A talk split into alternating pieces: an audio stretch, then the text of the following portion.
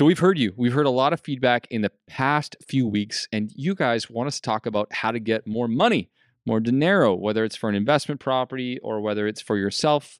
Listen, the stress test is going up, the market's changing, property prices are going down, and more and more buyers are entering the market for good reason. If you can buy a property today at hundreds of thousands of dollars less than six months ago, why not? Why not? So we did a good roundtable on this today. This episode was a oh I always say it's a good one, but it is a good one. So you definitely are going to want to stay tuned and listen to this all the way to the end because we have a bonus tip at the very end. If you're loving the episode, we're asking you for one quick favor. Leave us a great review on Spotify or iTunes. It'll take you 30 seconds. Go in there, click five stars, tell us what you think, and send us a screenshot. We'll send you something to say thank you for doing so. It would mean the world to us. Thanks, guys. Enjoy the episode.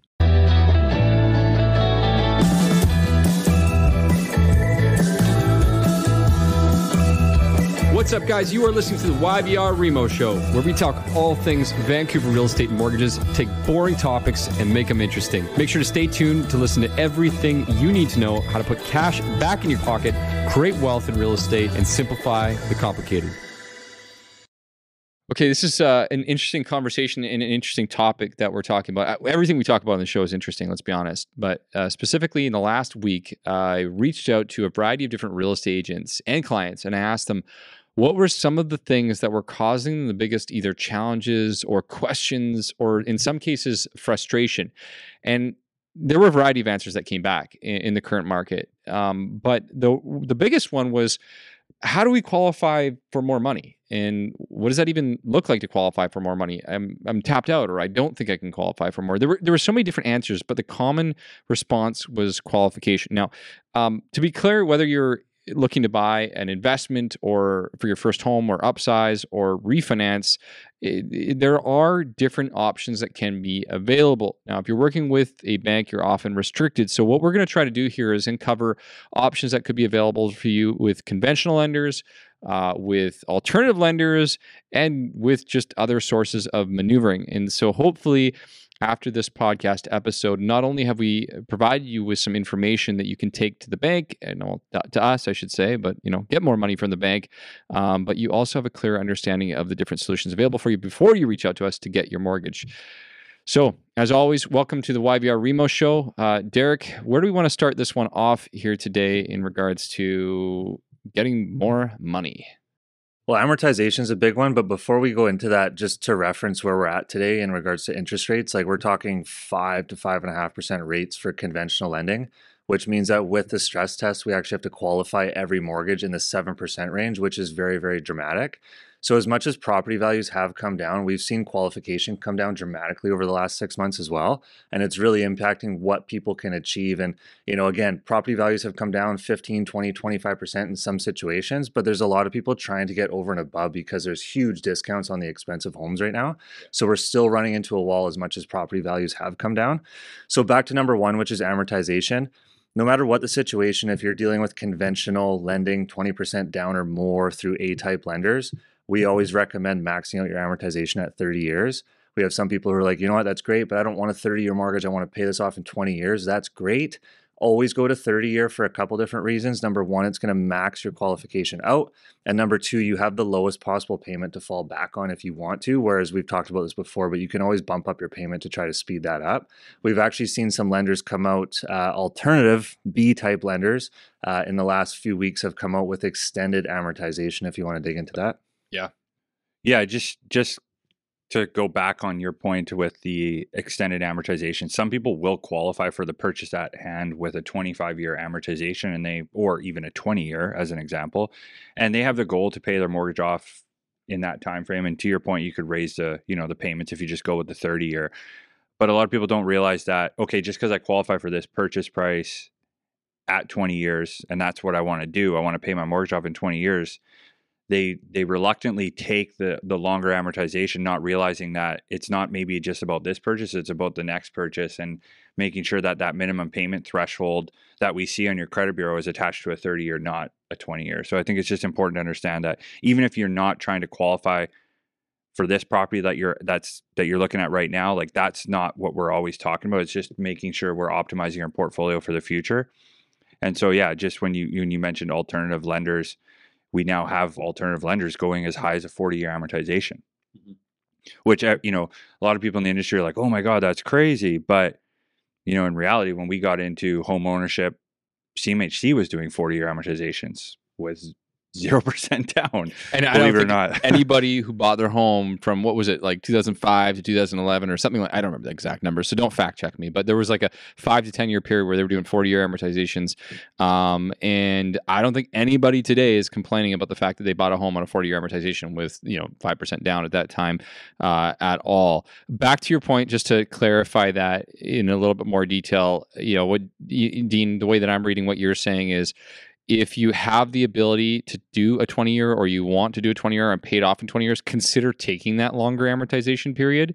Um, so that as you're referencing, when we're looking to add perhaps a second property in the future, it looks like you're paying it off over 30 years and your payment shows lower, but you can, of course, pay it down like in 20 years or, or 15, which is not a bad idea to do, especially in a high rate environment if you have the ability to do so, but it does impact your future purchases, right? Yeah, and I, and I get it. I have this conversation. I had this conversation twice today where the client's like, I can't look at a 30 year amortization. That's crazy. Mm-hmm. Yeah. Because their existing mortgage has 14 years left and they're Yep. selling that home and they're just like, I want a 14 year amortization. We have a 14 year plan. Yep. And it's like, okay, I totally get that. I totally get like how scary that could look, but you just have to think of optimizing the portfolio and growing your wealth. If that's what you want to do, you want to Yep.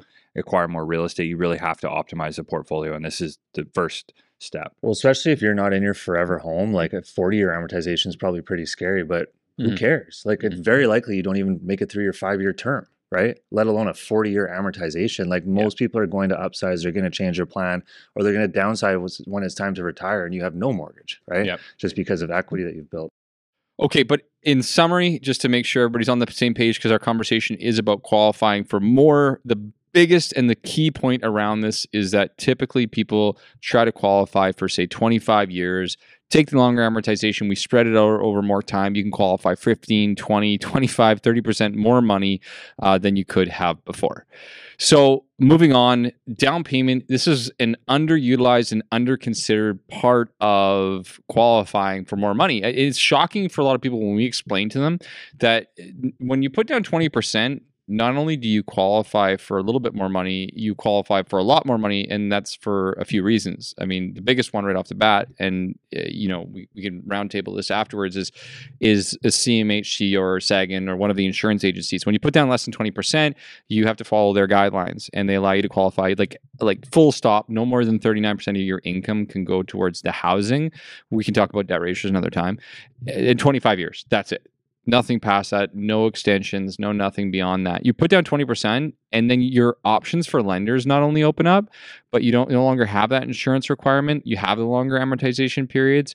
You eliminate the insurance from part of that cost and now your debt ratios can increase, which we'll touch we'll touch on the debt ratios later, but uh, that's a big one, the down payment. Well, huge. And also keep in mind that it allows you to purchase for a purchase price over a million dollars. And in our market, I mean, it's changed quite a bit now with the current market, but you know, for a long time you could not find a single family home in where we live for under a million bucks. true. And so you needed that 20% down payment just to get over to that threshold because that is the cap for uh, CMHC insured or Sagen insured mortgages, a million dollar purchase price. Yeah, you hit on all the main points. I actually ran some numbers for a client uh, this week, and she was a little bit over four hundred thousand purchase price with five percent down, and now she's got a gift from family to get to twenty percent. We can get her to about five fifty, and that's really where she needed to be to actually buy. So without that, she was not going to purchase. That makes right? a huge difference. so it makes difference. a massive difference. Yeah, that's huge.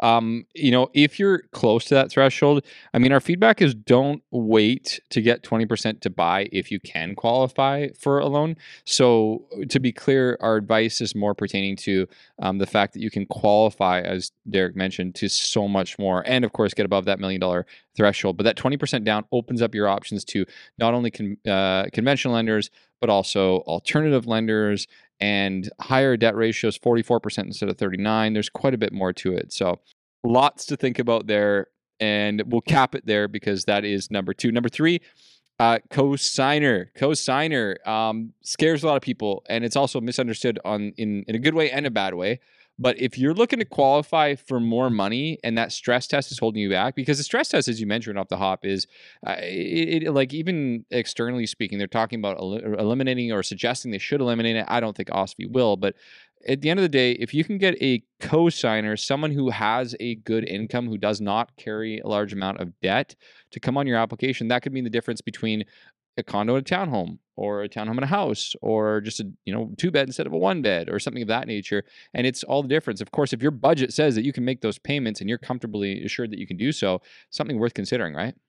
Well, that's a big part of it, and I think also you gotta you gotta kind of have an exit. Usually, a cosigner doesn't want to be involved in your mortgage forever. Some people don't care, but most people want to know that you're going to be able to get them off, and that's where we come into play. We'll do planning. Maybe it's you know over the course of two years you're paying off a car loan, and you plan on getting a raise in a year and a half. These are things that we can kind of pre-calculate and assume in the future. And if that all falls into play, typically we'll make make sure it's set up that you can remove the cosigner. Yeah, number one question I get from a client looking to bring on a cosigner is what is how is my cosigner going to benefit me? And that's a super hard question to answer without actually looking at the file. But I always say, you know, in theory, if that person is the same job and income as you, no debts, in theory, we should look at almost doubling your qualification in, in, in a way, depending on what you're buying and how much you're putting down. But it, it can make a big impact. It can also actually be a detriment to you. Mm-hmm. Um, they could have no income because maybe they don't have a job, maybe they don't receive a pension, or maybe they have great income, but they got, you know, a pile of debt and big payments. So in theory, like the co-signer could actually be a detriment to you. But the biggest thing to know is we actually do a full internal deep dive of that file. So no lender actually sees this. It doesn't harm you in any way. It's just another part of the plan to mm-hmm. make sure that this is a fit or not a fit. And if it's not, that's fine. We just move in a different direction.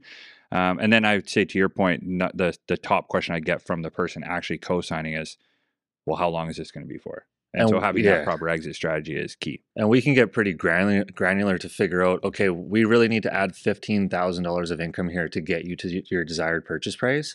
And then that just tells us that you, that couple or that person, your income needs to increase by $15,000 to remove your cosigner. Yep. No question. Um, the last point on the cosigner piece is the biggest tip that every real estate agent and client needs to know. If you're actively hunting for a property, you need to make sure that that person has been fully pre approved and qualified. Don't just assume that that co-signer is going to help you last minute. Obviously, we just roundtabled this for two minutes there. I can't count on how many times we've had a client who went and bought a property and they said, "Oh, don't worry about it. I've got a co-signer. I'm going to go ahead and remove conditions." And of course, we're the ones getting the second opinion call because their bank said no, and the co-signer doesn't work out. We had this happen a few weeks ago, right? So, um, generally speaking, make sure that everybody's fully qualified and you have the exit strategy. Be prepared, basically. So, um, piggybacking on that is a joint venture relationship or partnership. And this is similar to the concept of a cosigner, but it can work in different ways.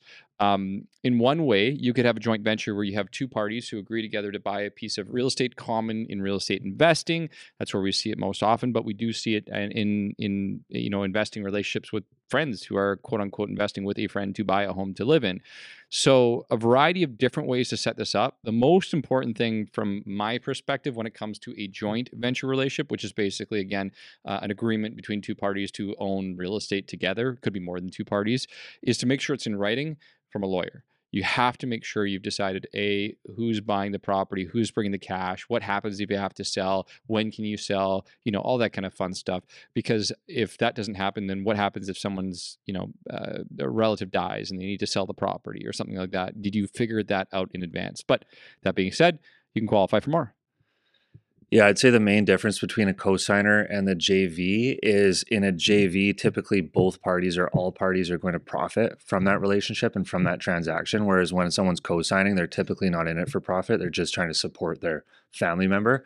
Uh, but yeah, JVs have become more and more common. Especially there's all these situations, right? Someone might not have the down payment, but the other person qualifies for the mortgage, and you can kind of mesh those two. Whereas both those people couldn't purchase as of yesterday, and now they can. And 50% of something is better than zero of nothing. Did I say that right? I like it. I like it. Let's roll with it. yeah. I mean, biggest thing uh, to your point with a lawyer, like you have you have to prepare for the worst case scenario in these situations. I mean, the worst case scenario is usually selling because of a disagreement or you know you no longer like each other or what have you. And so having a properly defined exit strategy back to that same term it, it, it, it applies here you want to make sure you have a clear road to exit and go in your separate ways and that needs to be very clearly defined because when you're and you want to do that while you're on good terms not on bad terms because once you get on bad terms that's a very difficult situation to deal with so again jv i think the biggest value to that is you just have a very defined uh, program essentially between the two of you Yep. Don't get the lawyers involved at the end. Get them involved at the beginning. It's a lot easier after the fact, right? Okay. Uh, next one uh, adjusting your income, uh, self employed qualifications. So we've had full episodes on this in the past, but the reality is self employed borrowers are not only the most underserved community when it comes to lending, but also the ones that qualify for less than they should because they often either A, don't know their options or were working with someone who didn't know or have access to those options like their own bank or someone who didn't understand self-employed lending. If you are self-employed, not only can you qualify for often more than what a bank says, but there are unique programs where you can access the money that you earn in your company to help you qualify. In these situations, you can obviously increase your your mortgage amount. Yeah, there's pros and cons to being self-employed when it comes to financing, and I'd say 80% of the self-employed clients that we talk to typically have shot themselves in the foot at tax time the previous two years, especially if they weren't planning. A lot of people don't plan to buy a home in 2024. It's sporadic. It comes because now you have down payment saved up. Life is good. You're got married, whatever. Um, but a lot of times people are like, oh, you know what? I didn't claim that much last couple years. I didn't really want to pay the tax. I had some big expenses. I just started my company. Like we hear this stuff all day. And those are the situations where you're either going to put your application on hold for potentially two years and adjust your income at tax time to get you to a point where you can qualify. Or like Alex mentioned, you look into some of these unique self-employed programs where we can access business income rather than personal. But just on this topic of adjusting income, if you're talking to a broker well in advance of tax time, we can help you figure out what your taxes need to show to get you into that property and that mortgage that you're trying to achieve. Mm. Yeah, good points. I'd say, you know, it is it is tough to know if you're going to buy in 2024 and plan for that if that's not on the horizon and especially people that are self-employed their their mind is on their business and and doing what they need to do to grow the business or or just get through what they're getting through. Um, but the, I'd say the biggest tip to to keep in mind is is just being consistent with the way you draw your income and and to simplify this as best as I can there's two ways to draw an income from your own business. You either T4 yourself as an employee or you pull a dividend. And your accountant will will suggest one or the other for whatever their strategy is. And most accountants are are pretty good at what they do and they know what they're doing. But uh, I would just make sure that you're doing the same form consistently. So if your accountant's like, "Hey, I think you should do dividends this year," well, just ask them, "Did I do dividends last year?" And if the answer is no, I would try to stay consistent and do dividends or T4s every year. And the reason being is when you go to get a mortgage, the the the lender, especially a, a AAA bank that you would want to work with, is going to be looking for a two year consistency of that form. So if you went T4 uh, in 2021 and then you went dividend in 2022, well, we're going to have an issue potentially with a two year average for that source of income. So I'd say that's the biggest tip just to simplify, just do the same form of income drawing that you did the previous year, and you'll be that much further ahead than most. Yeah, good points. And obviously, if you are filing your taxes and you're working with us already or, or planning to buy, uh, give us a call. Uh, we will uh, happily consult with you and and look at your options to provide you with the most information and move forward. We've heard a lot of feedback. So many listeners to our podcast are thirsty for information, but one of the biggest gaps in real estate investing is some of the fundamentals.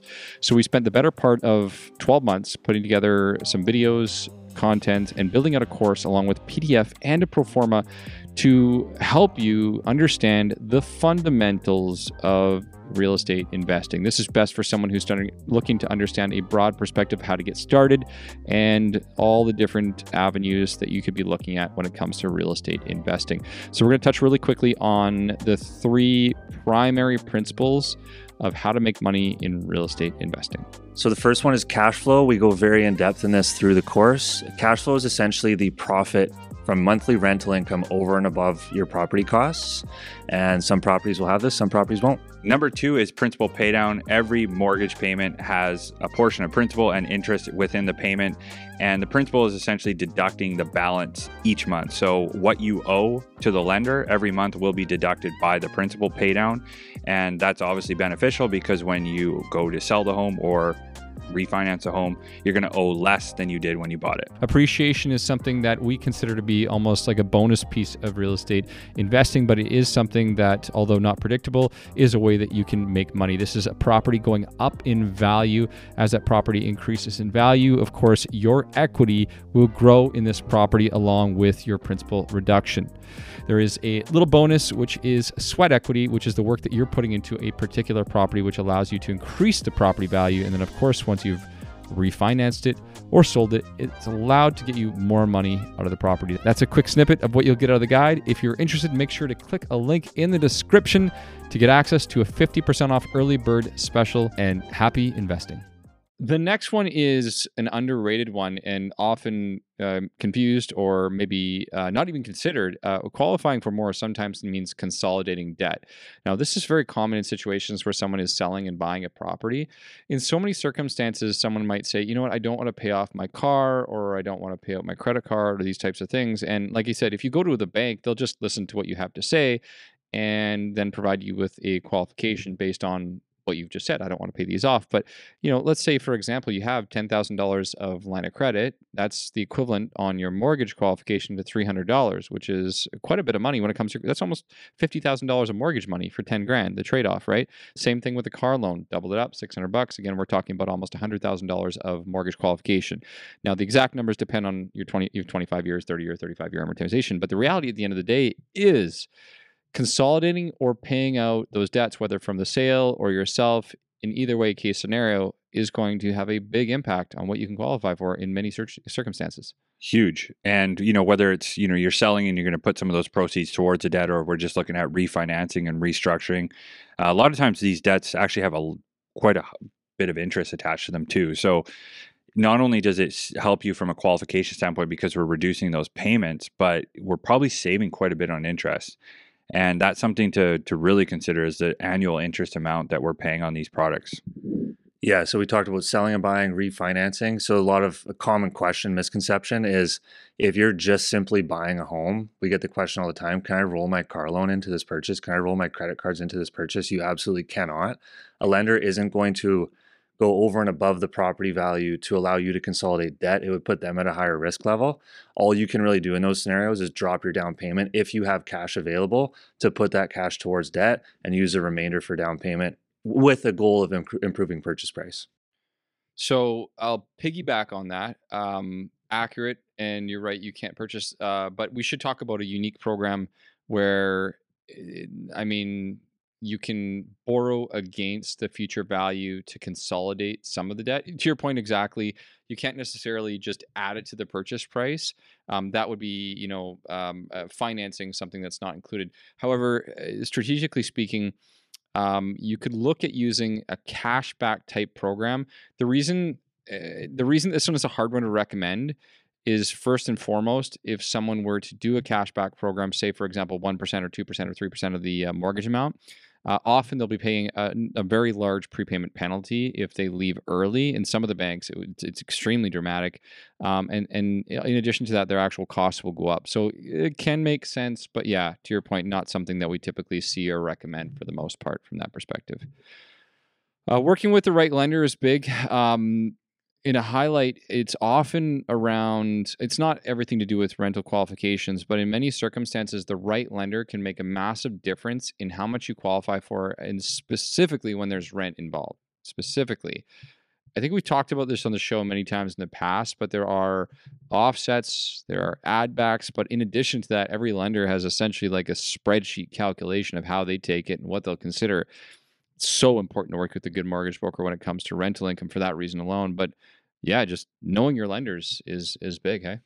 Huge. Um, everyone has a slightly different set of guidelines and or you know a lot of lenders have a certain focus on type of clientele that they want which you know may sound surprising but you know when the year starts the fiscal year for a bank is is not our typical January to to December. But when they when the bank's fiscal year starts, they do have a certain allotment for certain type of programs. Let's say rental properties. Let's say this bank wants rental properties, more of them. They're going to have more favorable guidelines to get more rental properties. So they're, they're going to have to, if they want to get that business, they need to go out to the market, go to the broker channel and, or, or, or the public and, and essentially let the public know we want more of this type of product. And to do that, they're going to have more favorable guidelines for that type of transaction. And and I get this question all the time, like, why would Scotiabank be more favorable to me than TD in this situation, but TD's more favorable to me in in the other situation? And it mm-hmm. it's for those reasons alone. Like they have allotments, they have a focus, and that's what they're trying to fill up their coffers with. Mm-hmm. Looking forward at the uh, next consideration, and we have a few more to go here. Eh, this is one that's pro- like listening to this episode could be considered what we're talking about, which is pre-planning and preparation. We talked about being self-employed and preparing with your accountant. We talked about preparing with your co-signer and uh, and potential joint venture, but just quite simply giving yourself time to review your options and work with us to do some planning could help you qualify for more. And believe it or not, we see a lot of people who don't do that. We get a call again, second opinion, last minute, or didn't do their you know due diligence. And again, I'm not knocking those people. Perhaps they weren't advised to consider doing this in the beginning, but they can make a big difference in your options to know what you have to do. Oh, 100%. I mean, you're you're forecasting like let's let's as an example today. I have a perfect example. Client's credit bureau has the wrong birth date and the name is spelled incorrectly. Hmm. And we're, you know, luckily we're in the planning stage and we're able to rectify that but a change like that as an example did not show up on that individual's credit karma their personal credit you know software that they're using to check their credit.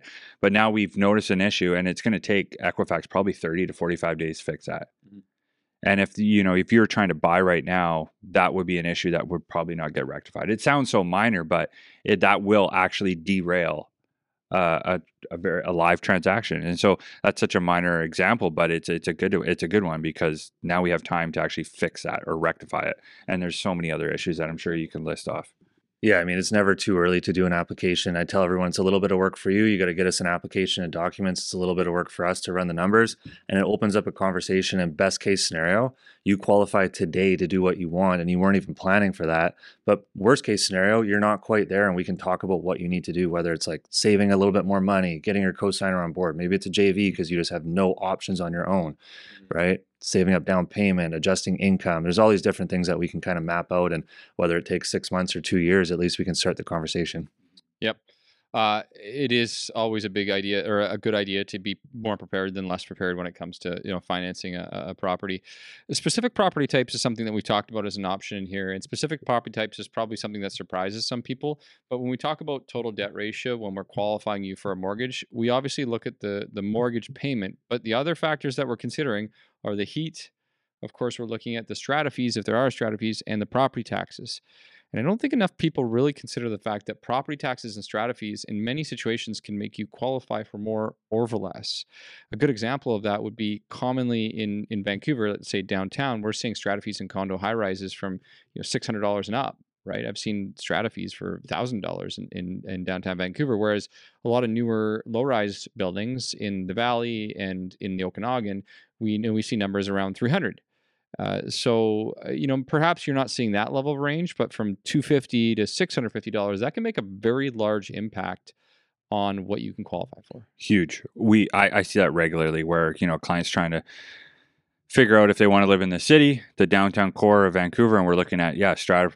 I haven't really seen many strata payments below six hundred dollars to be honest, and we've seen many in the seven eight hundred dollar range as as well. Property taxes are a little bit higher in in the in the city of Vancouver opposed to let's say Surrey. Mm-hmm, property mm-hmm. taxes are you know arguably half the amount, and the strata payment is in that 300 range. Like we're talking, arguably anywhere from fifty to one hundred and fifty thousand dollars difference in qualification amount, and that's significant. Yeah, and the last thing just on property is rental income. If if we've qualified someone for an investment purchase or maybe a detached home with a rental suite, if you're coming back to us saying, "Hey, we found a detached home. It's got a basement suite, two bedroom, and a coach house, and the rent's double what we used," that's going to help you qualify for more. If you're buying a rental property in Langley where you're not cash flowing compared to buying something in Alberta where you're cash flowing thousand dollars a month, that's going to help you qualify for more. So heat we've touched on, but that's based on typically size of property. That's a, a, a, cost we have to factor in. Strata fees, property taxes are huge. They fluctuate massively. And then the last one would be rental income. Yep. Yeah. Yeah. And and like we've talked about this before. The different lenders that you're working with, with the rental income can impact uh, that piece too, right? The, the, one thing I just want to touch on is when we talk about sp- specific properties, is we see a lot of big acreage ALR type properties. We've done episodes on this, but you know when you're looking at a property the size of you know 20 acres or more. Uh, the appraisal value comes into play, and the most lenders are looking at the first five acres of of the property for value. And if that property, a lot of these big acreage properties have multiple buildings on them, the the blender will only look at evalu- evaluating the first five acres in one building, and that could really uh, really derail how much you qualify for on that specific property because we're now putting a much larger down payment down because of the value because of its nature of being. So think know, about rural. that if you don't want to qualify for more. Yeah, well. ex- exactly. That, that and that's the thing. It's like we get a lot of qualification. Hey, we're qualified for a million bucks, and then you know, two days later we have a 20 acre parcel come through the with six our buildings and, yeah, uh, and it's like ah, manufactured that's going to be a bit different. But yeah. yes, agreed, agreed. I, I'm going to circle back, and I'm going to throw this as a bonus, but I'm going to throw it as a bonus as a uh, riff on, I believe it was our seventh one. Like, go back to lenders. We touched briefly on working with the right lender when it comes to rental income, um, but, and we briefly talked about alternative lending throughout this entire process. But I really want to just end off and highlight this because it's references B lending. We might have even said that, but we're really trying to move away from that. It's almost like A minus these days the last few years has been really interesting in the lending space where more and more and more lenders are coming to the table to find creative ways to help clients do what qualify for more money especially in these circumstances now whether it's you know unique income like foster income where a lot of sometimes lenders don't like that or or maybe something short term or maybe you just need to qualify for more money these lenders are coming to the table with rates that are almost the same in some cases as the banks sometimes there's a small fee um, but those types of lending and len- lending products can make a massive difference on your qualification. You had mentioned earlier today uh, you were able to acquire 100, $140,000 extra for a client, and that's just one example. And that's just a typical you know lending situation, right? Um, uh, the big thing to note uh, to the listeners is that not every broker works with alternative lending products. It's something that we've spent a lot of time uh, learning and, and figuring out, and it's constantly evolving. So I wanted to highlight that. Yeah, it's a good point, and we've been talking a lot about you know the idea of like owning the property, renting the rate, or you know marrying the property, dating or yeah, dating the rate. There's so many different examples there, but that's a great example because. Um, especially in this market we you know a lot of people think we're going to hit the bottom of this market in the next 6 to 9 months what have you. Maybe it's sooner and it's hard to hit the you know the bottom but there the point is, is just- there's a lot of opportunity right now to buy, and you may have the money for a down payment to buy, but you're like, shoot, well, I don't qualify with my bank. Mm-hmm. And these alternative lenders, yeah, you know, maybe the rate's a little bit higher, maybe there's a fee, but just look at it this at, at the point of, hey, this is we're renting the rate, mm-hmm. but we're gonna we're gonna buy this property, and then you know because it allows us to do it now. Mhm. And then we can regroup in a year's time or two years' time and go get a better rate when rates are better, anyways. True. Well said. Hey, those are just 10 ways to qualify plus a bonus for more money. If you are looking for different ways to qualify, maybe maybe for more money or a second opinion or looking for uh, lending options for your clients, make sure to reach out to us at Thrive Mortgage Co. You can find us online at thrivemortgage.ca or Instagram at Thrive Mortgage Co. Make sure to rate and review the podcast if you're loving it and send it to some friends. And uh, we look forward to seeing you in the next one.